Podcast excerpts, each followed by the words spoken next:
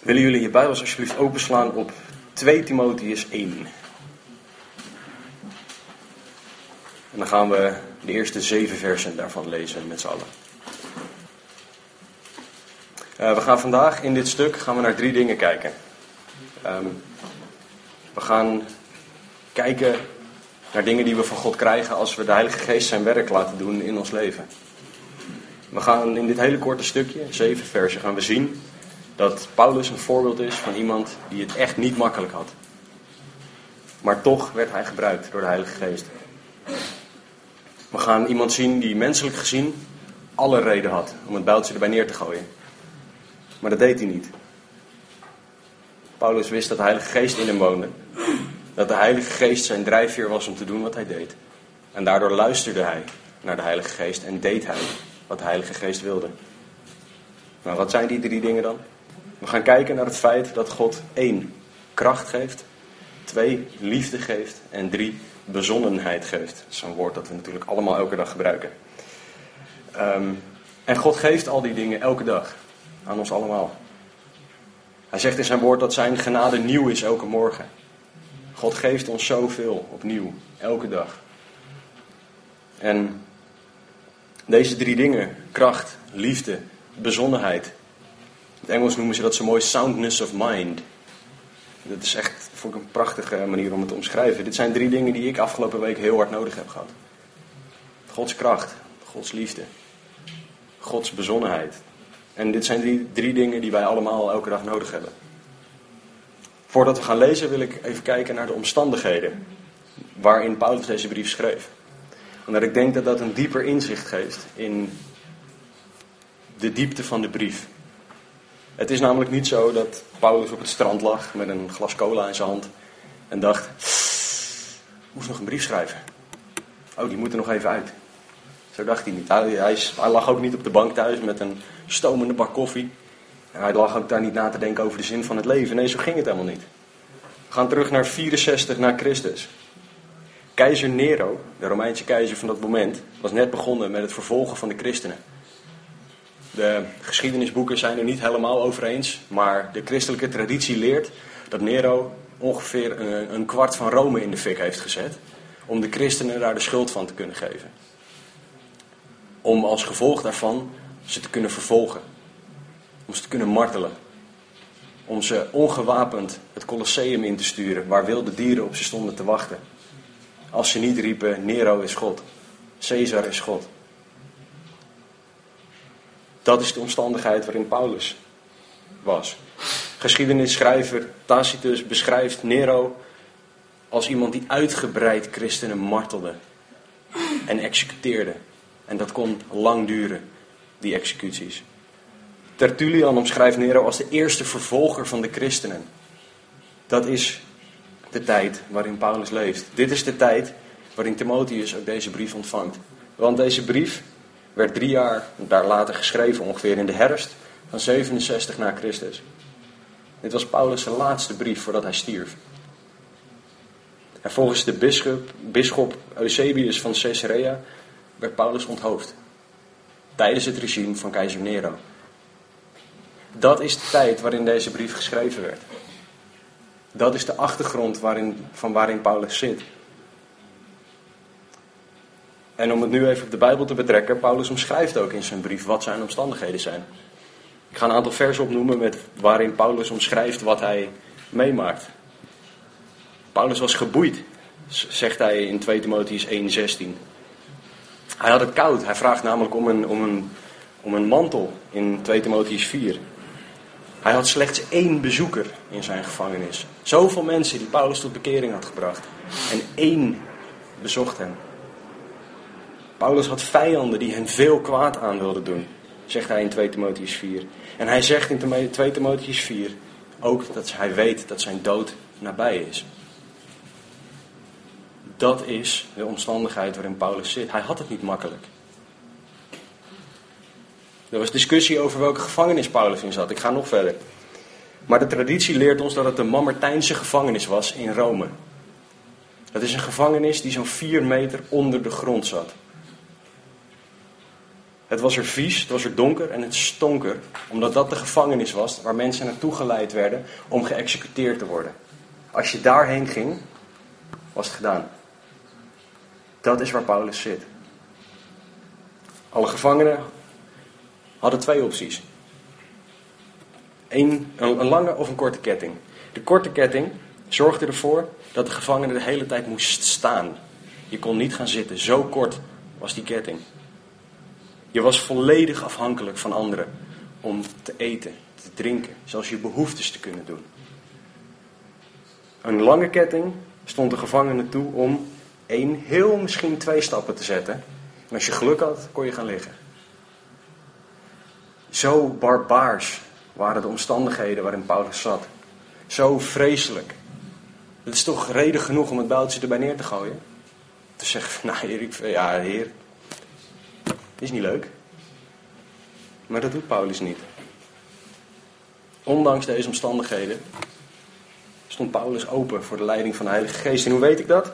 Omdat 2 Timotheus 3:16 zegt dat alle woorden in de Bijbel door God ingegeven zijn. En dit staat allemaal in de Bijbel.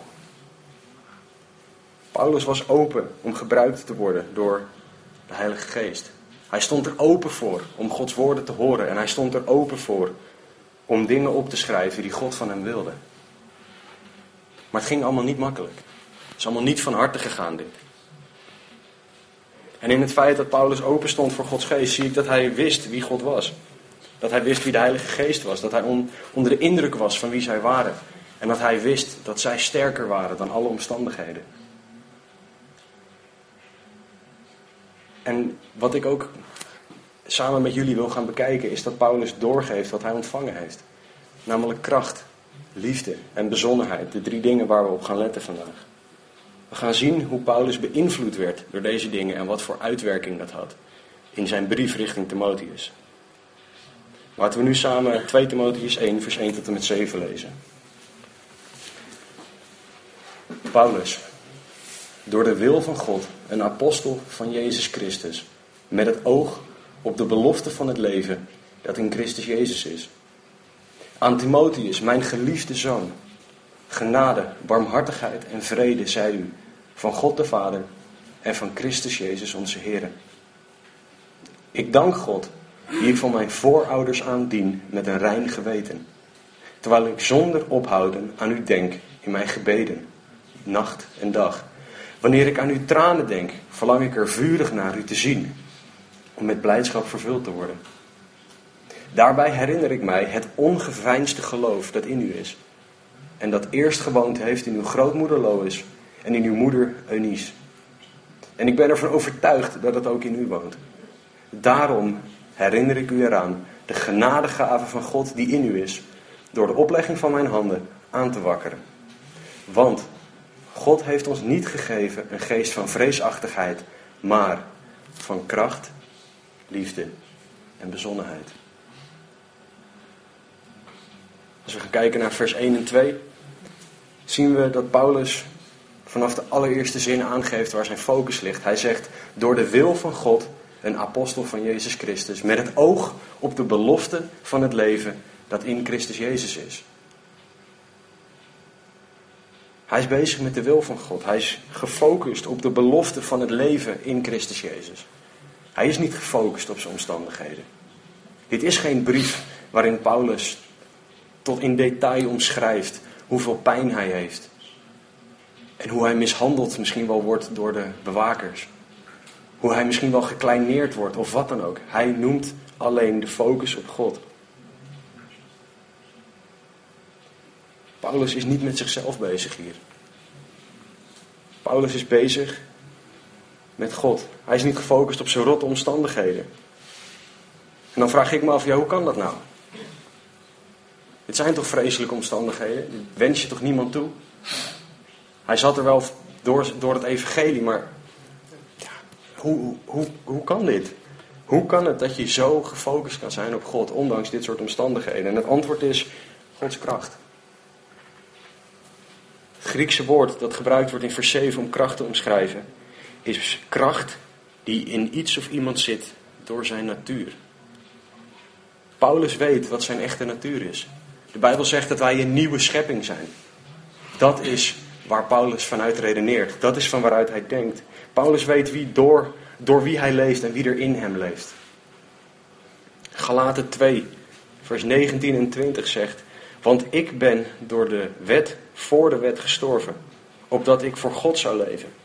Ik ben met Christus gekruisigd en niet meer ik leef, maar Christus leeft in mij. En voor zover ik nu in het vlees leef, leef ik door het geloof in de Zoon van God, die mij heeft liefgehad en zichzelf voor mij heeft overgegeven. Paulus weet dat Jezus in hem leeft. Paulus weet dat dat zijn kracht is. Dat hij daar zijn kracht vandaan haalt. En dit is de reden dat hij ondanks zijn omstandigheden naar God kan kijken. En het kan soms voor ons, voor mij ook, heel makkelijk zijn om niet meer naar God te kijken, maar naar de omstandigheden. Afgelopen week is voor ons, voor Amide, voor mij heel hectisch geweest.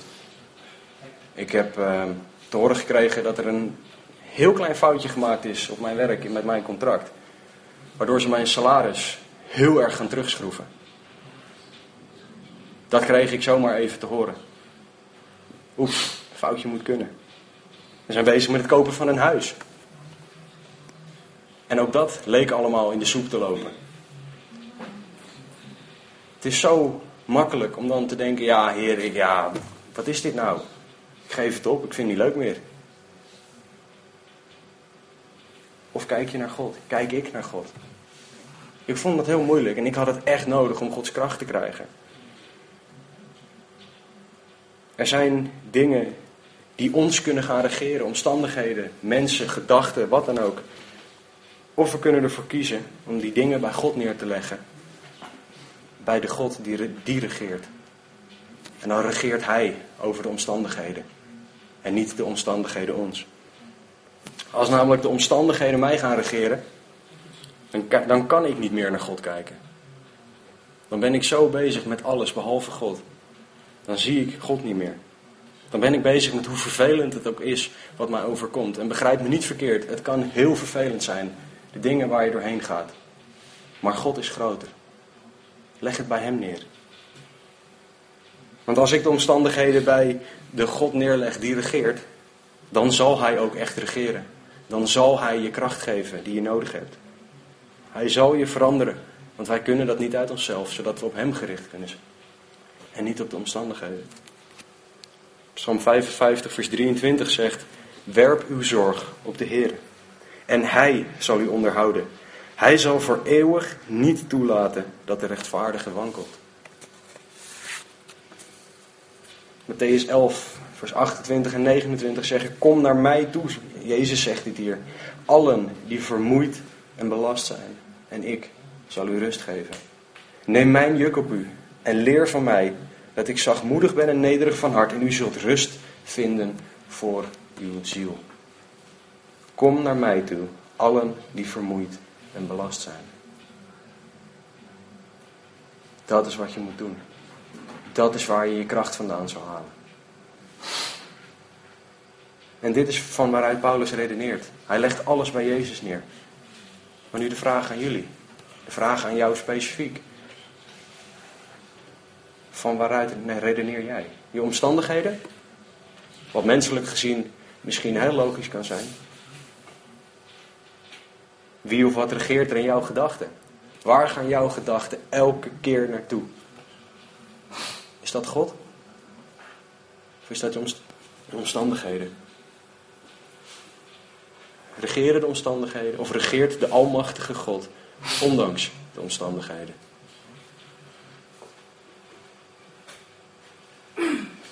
Als we naar vers 2 kijken, dan zien we dat Paulus deze brief niet zomaar aan iemand schrijft.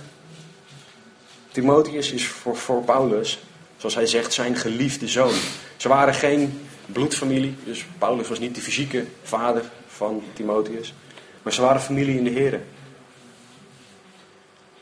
Kun je je voorstellen wat dit voor Timotheus geweest moet zijn? Een brief van zijn geestelijke vader, waarin de opening is aan Timotheus, mijn geliefde zoon.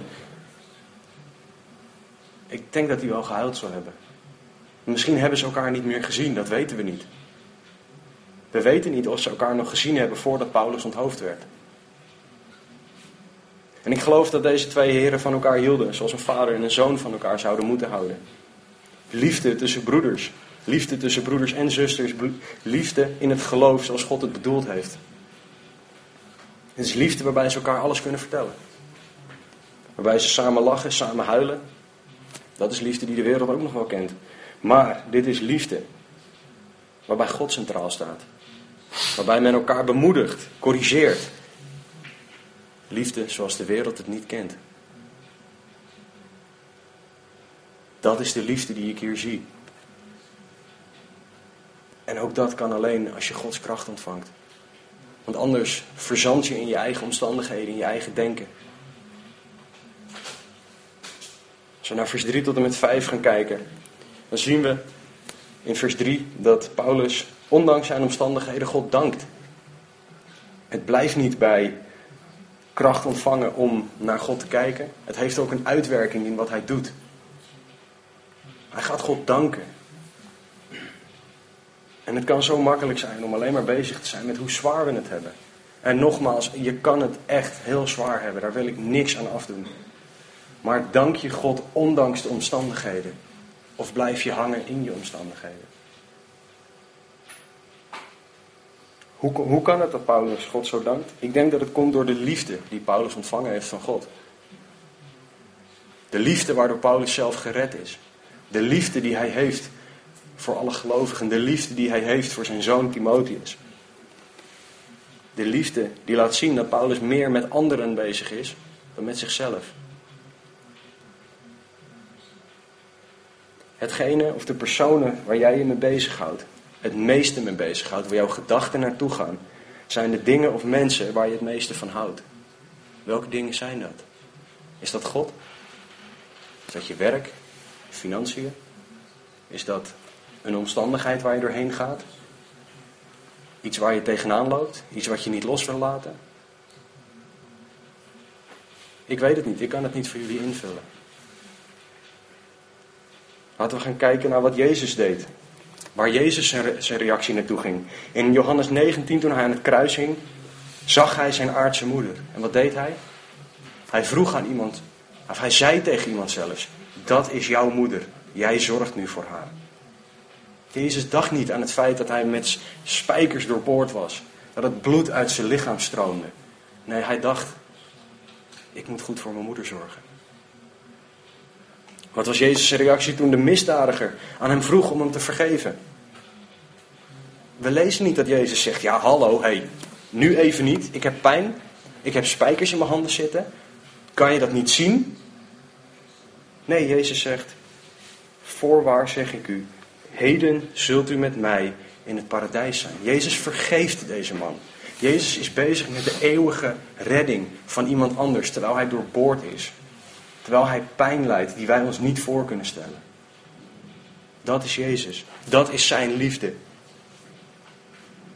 Wat deed Jezus toen hij aan het kruis genageld werd? Toen er spijkers door zijn handen en zijn voeten geslagen werden. Hij riep niet, Heere, vergeld het hun. Donder en bliksem uit de hemel nu.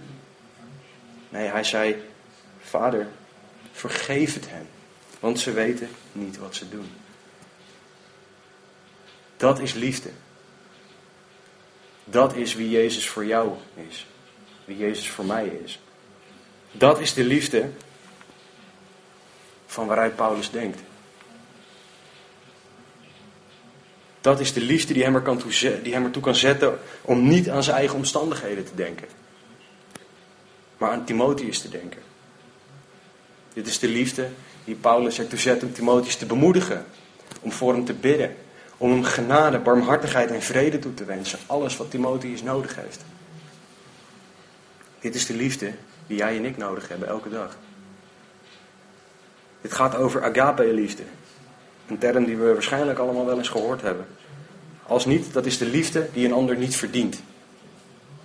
God houdt van ons met agape-liefde. Hij kiest ervoor om van ons te houden, ondanks dat wij het niet verdienen. Dat is de liefde die Paulus hier uitspreekt richting Timotheus. Liefde die God voor ons heeft, liefde die wij voor elkaar horen te hebben. De ander verdient het misschien helemaal niet. Misschien ben je ontzettend gekwetst door iemand. Maar God zegt tegen ons allemaal: houd van elkaar met agape liefde. Ook al verdient de ander het niet, houd van elkaar. Als we naar vers 3 kijken, nogmaals, dan zien we dat Paulus voor Timotheus bidt. Dat hij aan hem denkt en hij kiest ervoor om voor hem te danken. Te danken voor de momenten die ze met elkaar gehad hebben. Te danken voor het werk dat God doet. Hij dankt. Dat is zoveel moeilijker dan om een brief geschreven te hebben met Timotheus. Ik wil dat je voor me bidt. Want ik heb het zo zwaar. En ik ga hier doorheen. En ik ga daar doorheen. En ik zie het niet meer zitten en ik heb je gebed nodig. Nee, Timotheus ontvangt een brief waarin Paulus zegt: Ik bid voor jou. Ik denk aan jou. Dat is het voorbeeld. Want hoe liefdevol zou het geweest zijn als Paulus een brief had geschreven met alleen maar een lijst met klaagpunten. Als hij alleen maar zijn eigen situatie aan het oplepelen was. Alleen maar aan het zeggen, oh en ik heb het zo zwaar. En het is zo vreselijk hier. En ik heb het zo koud. En het is helemaal niks hier. En ze mishandelen me. Dat is geen liefde. Dat is niet hoe God wil dat wij met elkaar omgaan. Begrijp me nogmaals niet verkeerd. Het kan heel goed zijn om je hart te luchten. Dat heb ik ook nodig. Om gewoon tegen een volwassen christen te zeggen waar ik mee zit. En om te toetsen of ik wel echt bij het juiste eind heb. Maar het gaat er wel om dat je weet tegen wie je het zegt. Wanneer je het zegt en hoe je het zegt.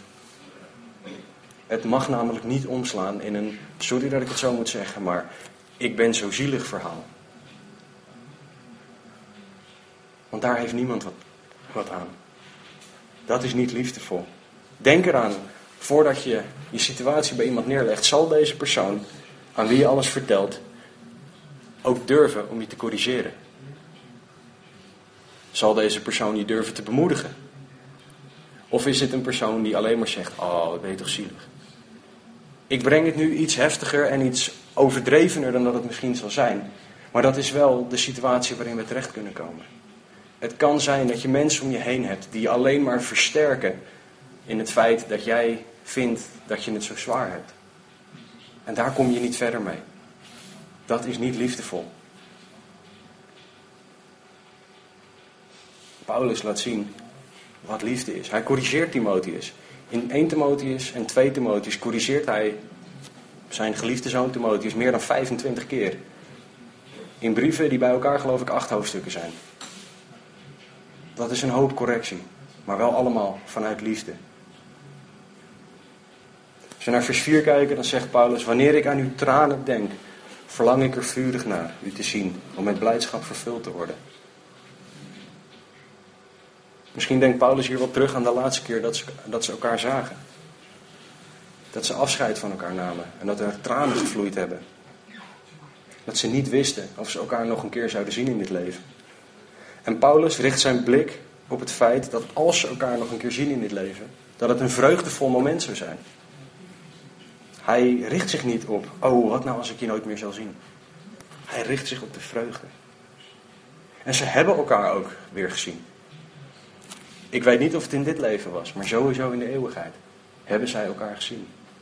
En wat een hereniging zal dat geweest zijn. Tranen van vreugde, tranen van liefde, tranen van wat een geweldig moment dat zou zijn. Liefde voor elkaar, zoals alleen vader en zoon dat kunnen hebben. Wat een mooi moment moet dat geweest zijn. Ik was daar graag bij geweest. Maar zo hebben wij dat ook. Geliefden die ons ontvallen zijn, die we in de hemel weer mogen zien. Het kan zo makkelijk zijn om alleen te denken aan ik mis je. En het missen van iemand, dat kan zo echt zijn. En dat kan er zo diep zitten. Maar je kan ook God vragen om je blik te veranderen op de toekomst, dat je die persoon wel weer zal zien. Dat je die persoon in de eeuwigheid in de armen mag sluiten. Maar de bemoediging moet het ook geweest zijn voor Timotheus. Hij zal ook in onzekerheid hebben geleefd over of hij Paulus ooit nog zou zien. Hij, zou, zal het niet leuk gevonden hebben ook om in deze onzekerheid te leven. Maar hij zal gesterkt zijn in het voorbeeld dat hij krijgt van Paulus. Het voorbeeld van kijk niet naar de omstandigheden, kijk naar de vreugde die er voor je ligt. Hebreeën 12 zegt dat Jezus vooruitkeek naar de vreugde die er voor hem lag. En dat hij daarom alles doorstaan heeft aan het kruis. Met de gezeling, met de martelingen en ga allemaal zomaar door. Vanwege de vreugde die er voor hem lag, was hij bereid om te doorstaan waar hij nu doorheen ging. En wij hebben een vreugde voor ons mensen. Dat is niet normaal. De hemel, de eeuwigheid, samen met God zijn. Dat is nog eens een manier om naar het verlies van een geliefde te kijken. Het is geen makkelijke manier. Laat dat voorop staan. Het is een manier die je niet zelf kan.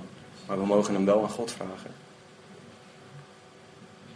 Paulus moedigt Timotheus in liefde aan om een andere blik te hebben dan dat hij uit zichzelf zou hebben. En in die liefde bemoedigt Paulus Timotheus in vers 5. Door hem te herinneren aan wat zijn moeder en zijn oma voor hem betekend hebben. Hij wordt eraan herinnerd dat anderen een ongeveinsd geloof in hem gezien hebben, of wel een echt geloof. Want misschien twijfelde Timotheus wel aan zijn geloof. Ja, is het nou allemaal wel echt? Ik ervaar het niet en ik voel het niet en ik zie het niet. Ik bid wel, maar ik merk niks en ik hoor niks. Paulus moedigt hem hier aan door te zeggen: Ik heb een echt geloof in jou gezien. Ik weet dat jij een echte christen bent. Je gaat misschien nu door een moeilijke tijd heen.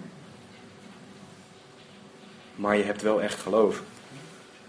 Het ongeveinsde geloof wat Paulus hier noemt, is geloof dat niet hypocriet is. Geloof dat niet schijnheilig is, maar geloof dat echt heilig is.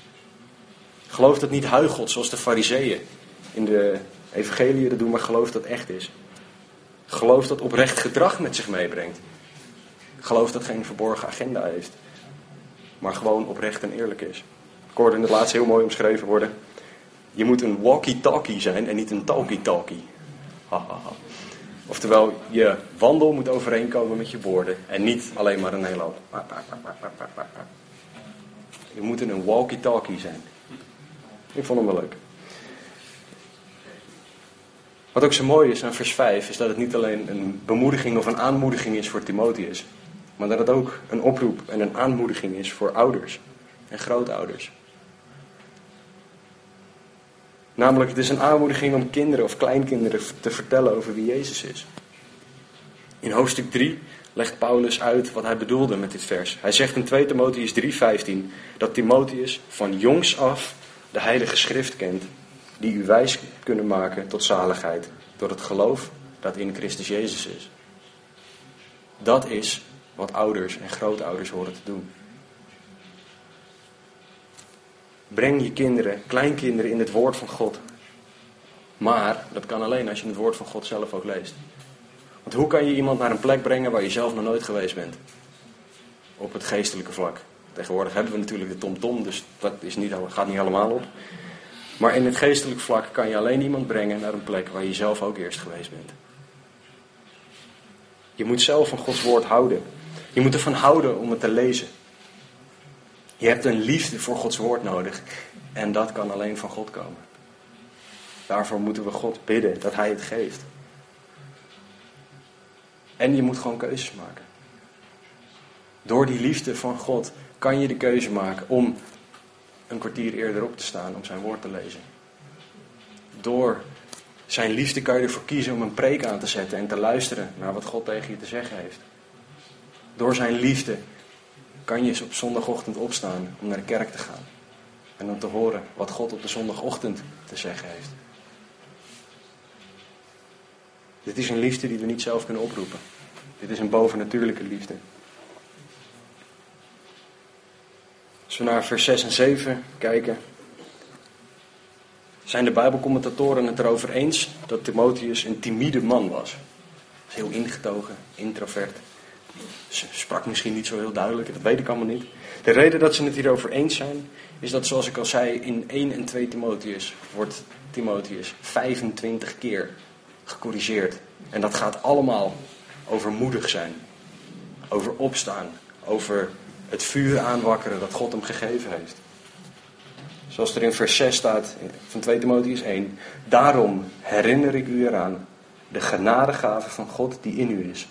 Door de oplegging van mijn handen aan te wakkeren.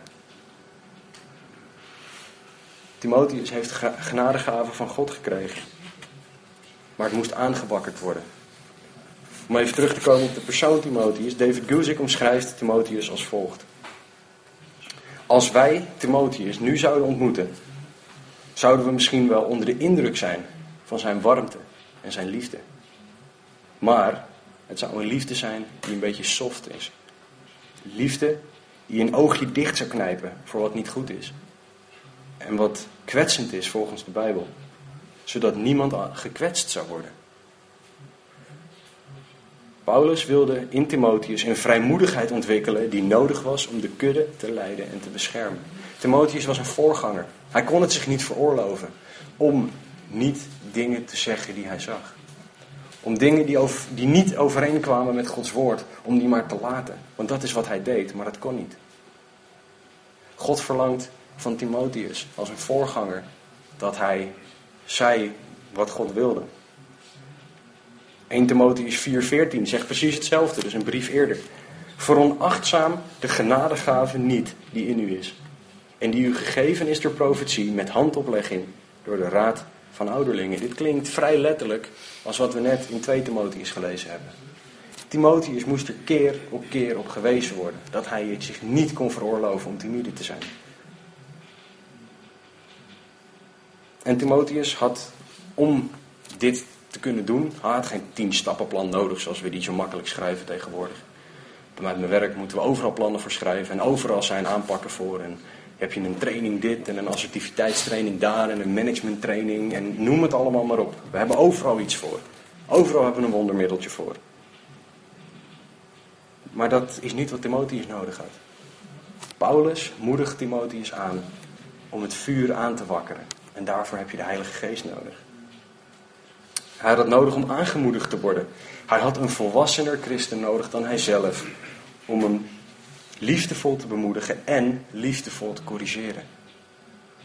Hoe vaak zoeken jullie mensen op die volwassener zijn dan jij en die je kunnen corrigeren in dingen? Neem je het aan als je gecorrigeerd wordt in dingen? Of zeg je van ja, ik denk niet dat je bij het juiste eind hebt. Of knik je heel lief ja, klopt, je hebt helemaal gelijk en doe je van binnen nee, klopt niks van. Dat is een vraag die ik niet voor jullie kan beantwoorden. Maar ik weet dat ik het nodig heb om gecorrigeerd te worden door volwassene christenen. Ik heb het nodig om op mijn fouten gewezen te worden. Ik heb het nodig om open te zijn naar mensen om mij heen, waarvan ik weet dat ze me goed advies zullen geven. Ik heb het nodig om mijn zonden te beleiden aan mensen, die me dan liefdevol een tik op de vingers geven en daarna samen verder gaan. Ik heb dat nodig en dat hebben jullie ook nodig. Als je van jezelf vindt dat je dat niet nodig hebt, dan ben jij perfect. En weet je wat Jezus daarover zegt? Dat is een leugen. Wij hebben God nodig. En in zijn liefde staat hij klaar om je elke dag te ontvangen. Hoe geweldig is dat? Elke dag staat God klaar met open armen om je te ontvangen. Paulus zegt, wakker het vuur aan. En om dat te doen moet je naar God toe rennen. Moet je alles achterlaten en achter hem aangaan. Dat is voor, zo, voor, voor eigenlijk iedereen makkelijker gezegd dan gedaan. Maar als je het eenmaal doet, is het zoveel beter dan alles wat je ooit eerder gedaan hebt. Paulus wilde niet dat Timotheus de gave die hij van God had gekregen weggooide, verkeerd gebruikte, niet volledig gebruikte. Hij wilde dat Timotheus alles eruit haalde wat erin zat. Ik heb een keer een voorganger horen zeggen: Wij hebben allemaal een oneindig potentieel gekregen van God. Maar op het moment dat wij sterven, is dat potentieel weg. Het is op. Het is klaar. En alles wat je niet gebruikt hebt van het potentieel dat God jou gegeven hebt, is weg. God zal zijn wil doen. Dat staat buiten kijf, want God bereikt wat hij wil bereiken. Maar God had jou misschien wel kunnen gebruiken voor iets waarvan jij zei: Ja, Heer, ik heb nog een bevestiging nodig. Zijn wij zo goed in, hè? Om te bidden: Oké, Heer, ik heb een bevestiging nodig en dan krijgen we er een. Oké, Heer, ik heb nog een bevestiging nodig. En nog een. En nog een. Zo vaak doen wij niks met het potentieel. Doe ik niks met de potentie die God in mij gelegd heeft. En dat is geen arrogantie over mijzelf, want God legt het in mij. En ik moet naar Hem toe gaan om de potentie tot uiting te laten komen. God wilde dat Timotheus alles eruit haalde wat erin zat. En de term die Paulus gebruikt om de genadegave aan te wakkeren, komt vanuit het, gewoon vanuit het idee om een vuur aan te wakkeren dat uit aan het gaan is. We hebben toch allemaal wel eens een, gewoon een, een, een, een vuurkorf gezien of een barbecue gezien of wat dan ook, die uit aan het gaan is. Dat heeft brandstof nodig. Het heeft brandstof nodig om meer te kunnen branden. Het heeft nieuwe olie nodig. En in de Bijbel is olie altijd een teken van de Heilige Geest. Wij hebben de Heilige Geest nodig. Hij geeft ons vuur, hij vuurt ons aan. In handeling hebben we gezien dat wanneer de Heilige Geest op de apostelen kwam, dat hij letterlijk vuur boven hen was. Dat is wat wij nodig hebben. Gods vuur. Hij wakkert ons aan om Gods wil te doen. Om Gods wil te willen. Om naar Gods wil te denken. Zoals Wayne een aantal maanden geleden gezegd heeft, ons willen, ons denken en ons doen moeten veranderen. Maar het moet beginnen bij ons willen.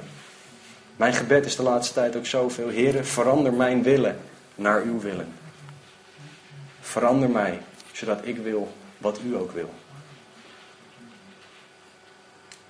En het mooie van de Heilige Geest is, hij is altijd om je heen. Hij, als je wil, is hij altijd in je. Maar dat moet je wel aan hem vragen. Daar moet je hem wel de ruimte voor geven.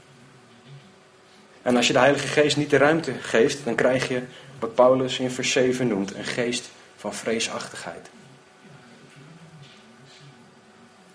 En wat heel confronterend voor mij ook was, is dat het is, je hebt of de geest van vreesachtigheid, of de Heilige Geest van God. Het een gaat niet samen met het ander. Dat is hetzelfde als dat vlees en geest samen zouden moeten gaan.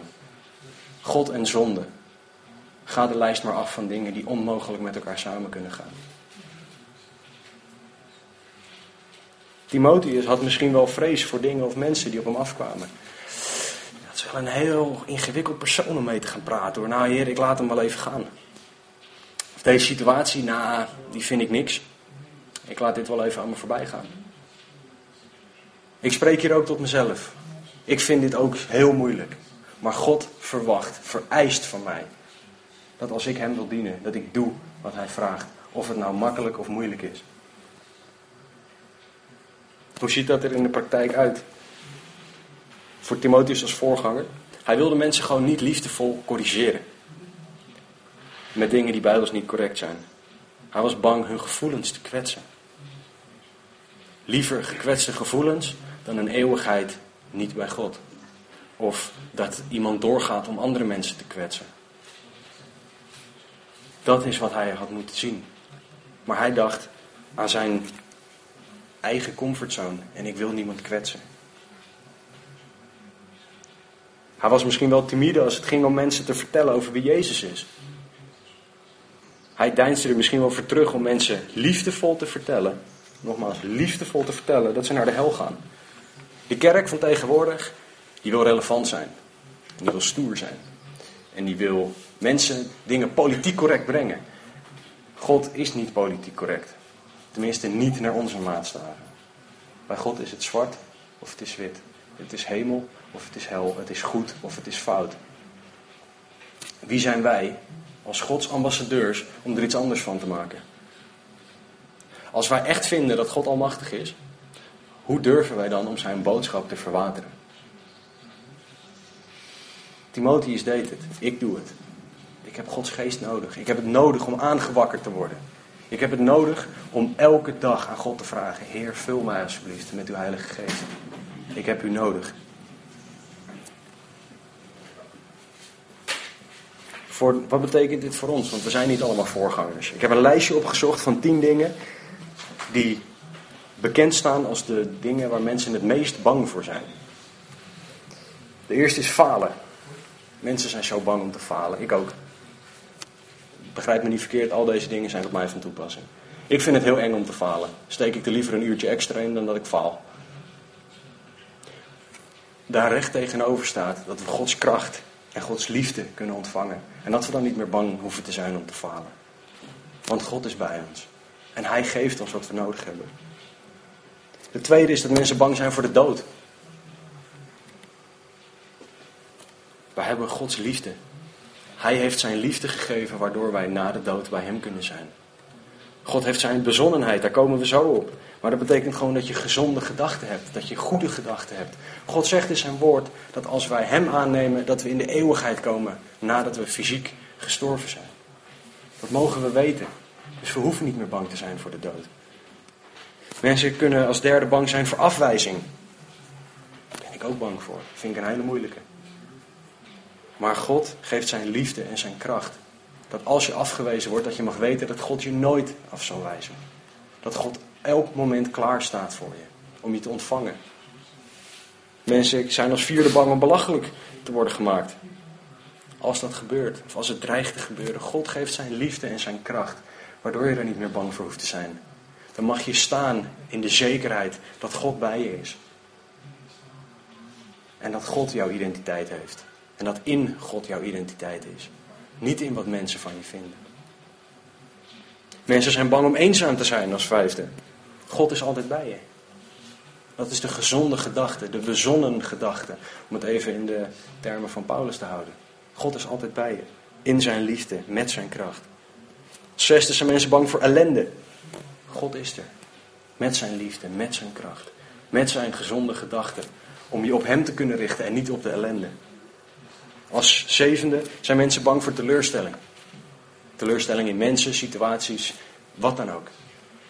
God geeft zijn liefde om over de teleurstelling heen te komen. Om ondanks de teleurstelling van mensen te kunnen houden.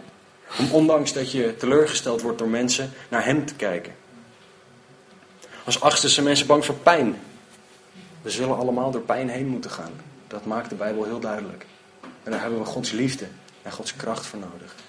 Gods gezonde gedachte om te weten dat deze pijn niks is in vergelijking met wat Jezus ons gegeven heeft. Dat deze pijn niks is in vergelijking met de hemel waar we naartoe gaan. Mensen zijn bang voor het onbekende. God vraagt van ons om in het diepe te springen. Dus het onbekende komen we sowieso in terecht. Maar dan mogen we weten dat Gods liefde er is om ons op te vangen. Dat God kracht geeft om door te gaan in het onbekende. Dat God gezonde gedachten geeft om naar Hem te kijken. Om zeker te weten dat God ons opvangt als we die sprong in het diepe nemen. En als laatste zijn mensen bang om hun vrijheid te verliezen. Jezus zegt: neem je kruis op, verloochen jezelf en volg mij na. Dat is de ultieme vrijheid. De ultieme vrijheid bij God.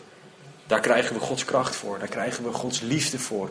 Om liefdevol naar Hem toegetrokken te worden. Daar krijgen we Gods gezonde gedachten, bezonnenheid voor om te weten dat als we dat doen, dat het betekent dat God altijd bij ons is.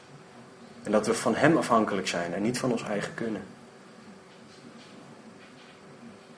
We hebben niks om bang voor te zijn. We hebben God. We hebben Zijn liefde. We hebben Zijn kracht. We hebben Zijn bezonnenheid.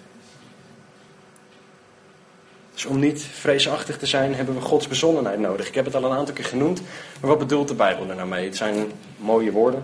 Het Griekse woord is, betekent gewoon een oproep om gezonde gedachten te hebben. Gematigde gedachten, zelfbeheersing.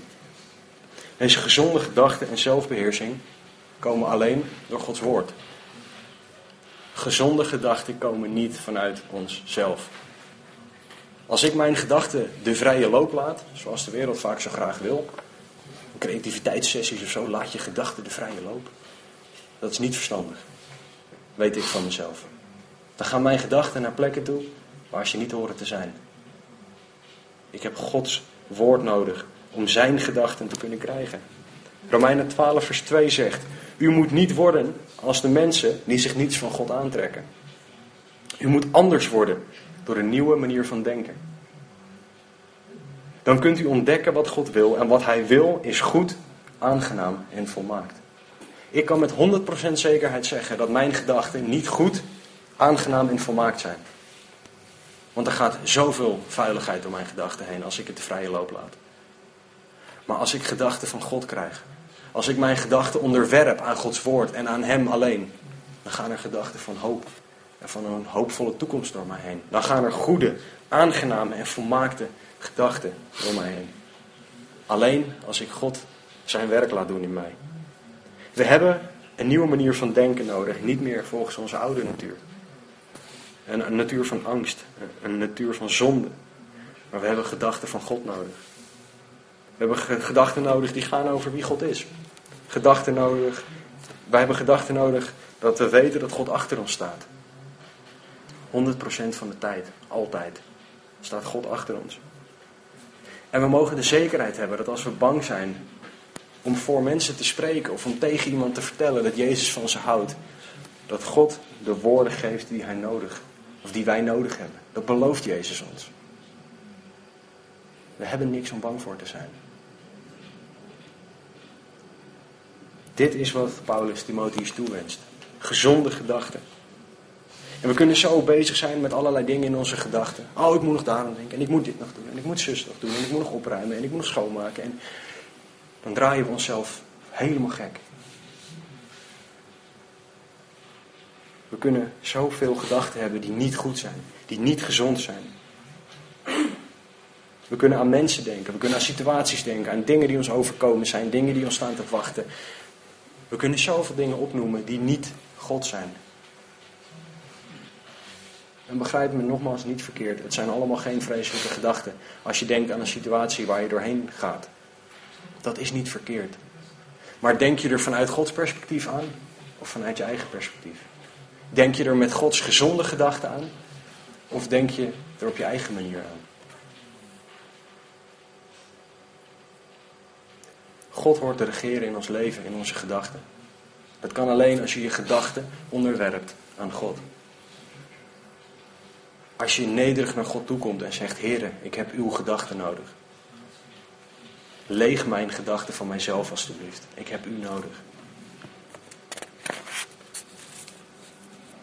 Paulus communiceert hier allemaal gezonde gedachten met Timotheus. Hij geeft hem goede dingen om over na te denken. Hij geeft hem goede dingen om voor te bidden. Om over te bidden. Om mee aan de slag te gaan. En hij probeert hem te helpen Gods bezonnenheid te zoeken. Gods goede gedachten. Gods gezonde gedachten te zoeken. Om te denken zoals God dat wil. En hoe denk jij? Denk jij vanuit angst? Ben je bang voor mensen? Ben je bang voor situaties? Zit je vast in een willekeurige situatie? In een pijnlijke situatie? Zit je vast in een gedachtenspiraal waar je niet uitkomt? Gedachten die maar dus erger worden en erger worden en erger worden. Dan vraag je je af, ik weet het niet meer. Geef het aan God. Duik jij liever weg als het gesprek op je werk over God gaat? Of ben je bezonnen? Heb je gezonde gedachten? Gedachten uit Gods woord en durf je dan ook te spreken als het moment komt? Durf je tegen mensen te zeggen dat God van hen houdt? Dat ze God nodig hebben? Dat ze het zelf niet gaan redden? Durf je dat of laat je het moment aan je voorbij gaan? Ik vind dit heel moeilijk. Ik vind het echt moeilijk om op mijn werk over God te praten. Maar ik merk wel dat als ik God vraag, Heer, geef me alsjeblieft die momenten en leid mij dan alsjeblieft ook in die momenten. En dat ik dan ook open sta voor God, dat God dan ook echt door mij heen spreekt. Mijn leidinggevende vroeg aan mij op mijn werk, wat ga je doen dit weekend? Heb je nog plannen voor dit weekend? Toen kon ik met hem delen dat ik een preek ging geven vandaag. Dat ik Gods woord zou gaan bestuderen. We hadden vrij weinig tijd, dus ik heb verder niet echt erop in kunnen gaan. Maar ik hoop dat hij er morgen weer naar vraagt. Dan kan ik hem uitleggen wat ik bestudeerd heb. En dat ik merk dat ik God nodig heb. Wat doen jullie? Als mensen aan je vragen, heb je nog plannen voor het weekend? Zeg je dan, ja, lekker niksje. Ja, ik moet me schoonmaken. Ik weet niet wat jullie plannen voor het weekend zijn. Of zeg je dat je naar de kerk wil, omdat je God wil ontmoeten.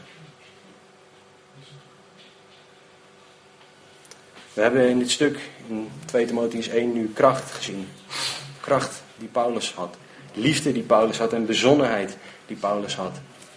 Kracht, liefde, bezonnenheid die hij communiceert met Timotheus. Die hij door wil geven aan Timotheus. De grote vraag van elke preek. Wat kunnen jullie ermee?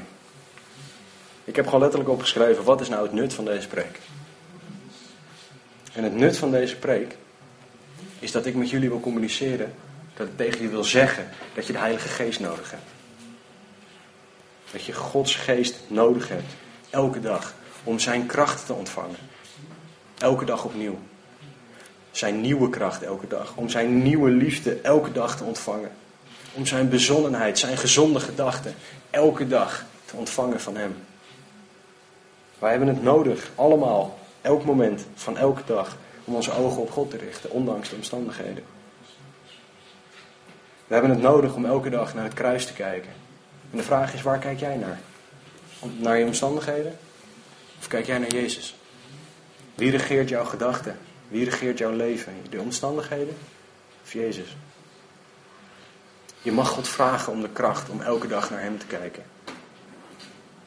We hebben het allemaal nodig om onze medebroeders en zusters lief te hebben met agape-liefde. Liefde die de ander misschien niet verdient, maar wel hoort te krijgen van jou. Het is dezelfde liefde waarmee Jezus van jou houdt. Liefde die bemoedigt, liefde die corrigeert, liefde die correctie aanneemt.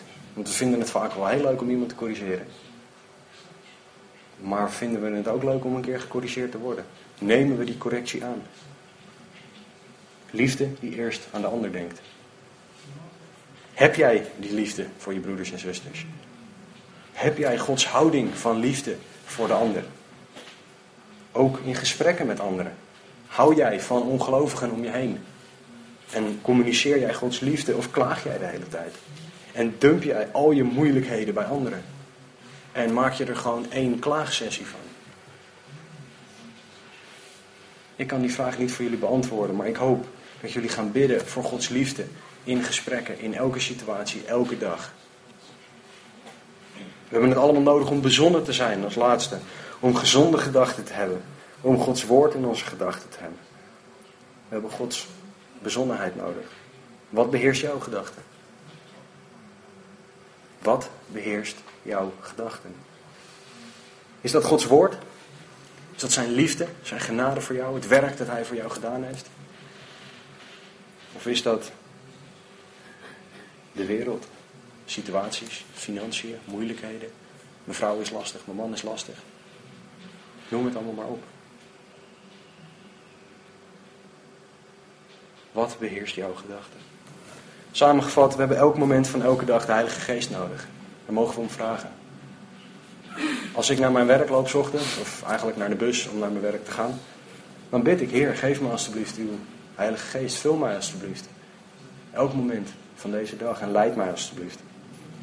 Ik heb het nodig om God de ruimte te geven om te werken. En ik heb het nodig om dat te kunnen doen, om mijzelf te verloochenen, mijn kruis op te nemen en Jezus na te volgen.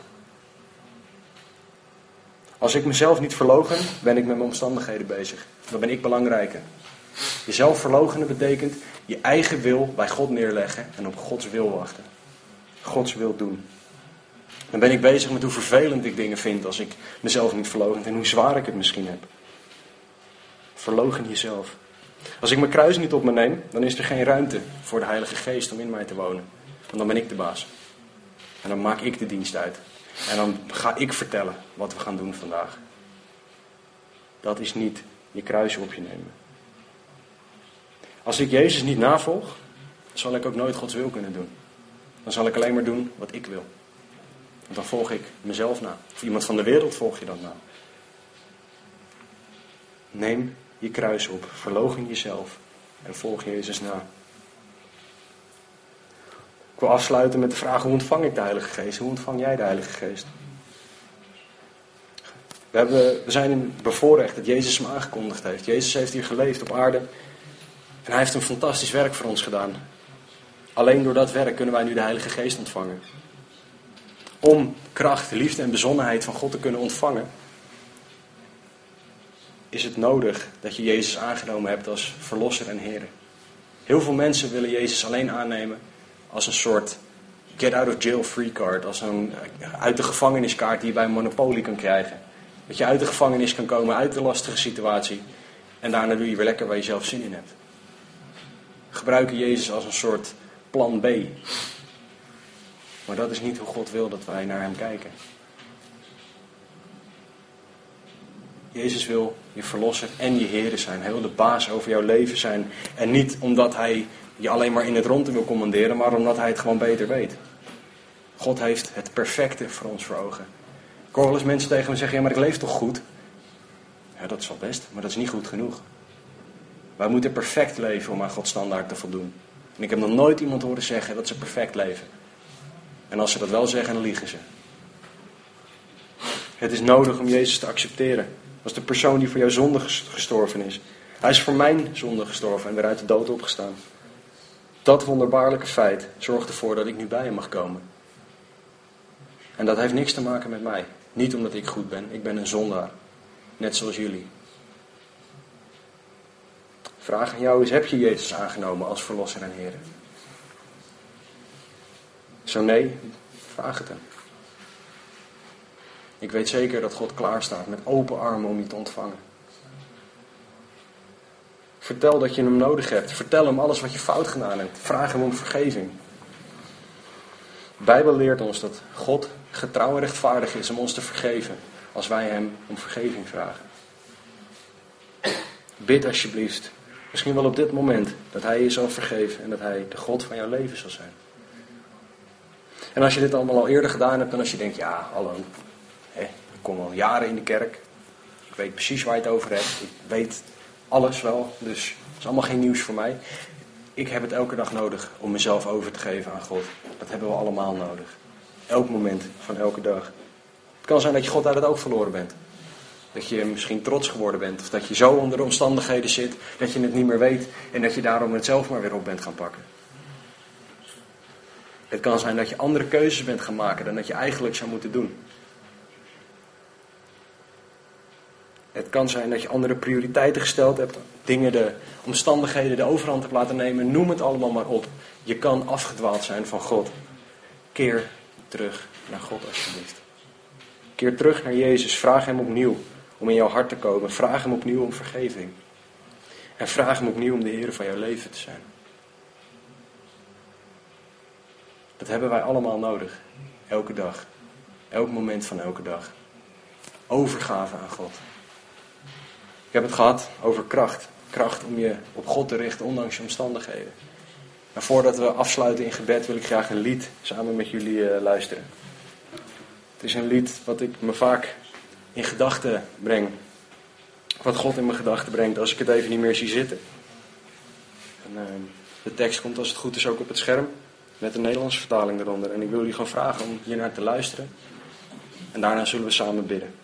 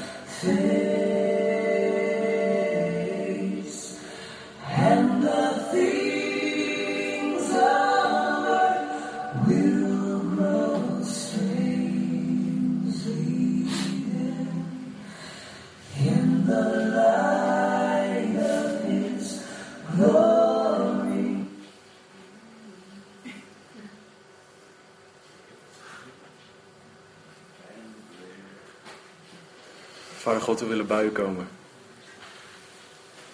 Vader, dankbaar voor uw werk. Dankbaar voor de dingen die u voor ons gedaan hebt. Dankbaar voor uw woord. Dankbaar dat ondanks onze omstandigheden u goed bent.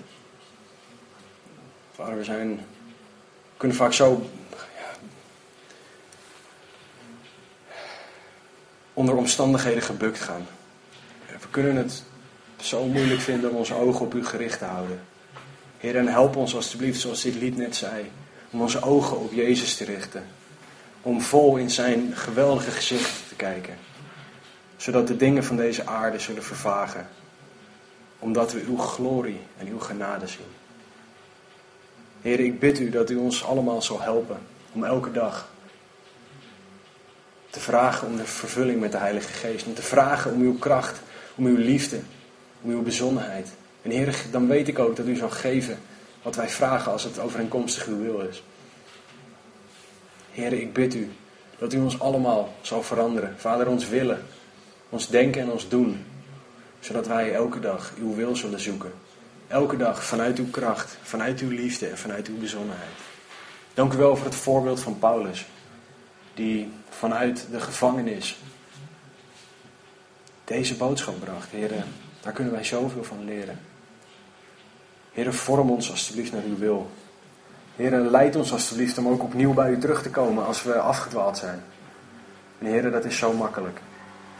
Heren, leid ons alstublieft om onszelf over te geven aan u. Om alles van u te verwachten. Heren, om onze zonde bij u neer te leggen. Heren, ik bid u dat wij allemaal u zullen zien met uw kracht, met uw liefde, met uw bezonnenheid. Heren, want zonder dat kunnen wij niet door dit leven heen. Heren, niet op een manier die u behaagt. Heren, bewerk onze harten. Help ons alstublieft om u te zien, om naar u op zoek te gaan, elke dag. Geef ons alstublieft een honger naar uw woord en liefde voor uw woord die we nodig hebben. Heren, want uit onszelf kunnen we het niet. Vader God, wij zijn van u. Doe alsjeblieft uw werk in ons. Heren, zegen ons alsjeblieft in de aanstaande week om ook die kracht, liefde en bezonnenheid uit te delen op ons werk, in ons gezin. Heren, aan de vrienden en familie om ons heen. We hebben u nodig, heren. Vorm ons, corrigeer ons, bemoedig ons. Doe, doe alsjeblieft, heren, wat u vindt dat wij nodig hebben. Heren, we zijn u dankbaar voor deze kerk, dankbaar voor uw werk. Heren, dankbaar voor de mensen die hier zitten. Doe alsjeblieft uw almachtige werk in en ieder van ons. Heren, we bidden deze dingen niet omdat wij het verdienen, maar alleen omdat u genade geeft. Omdat u zoveel van ons houdt dat u voor ons gestorven en opgestaan bent. In de almachtige naam van Jezus Christus bidden wij. Amen. Zullen we gaan staan?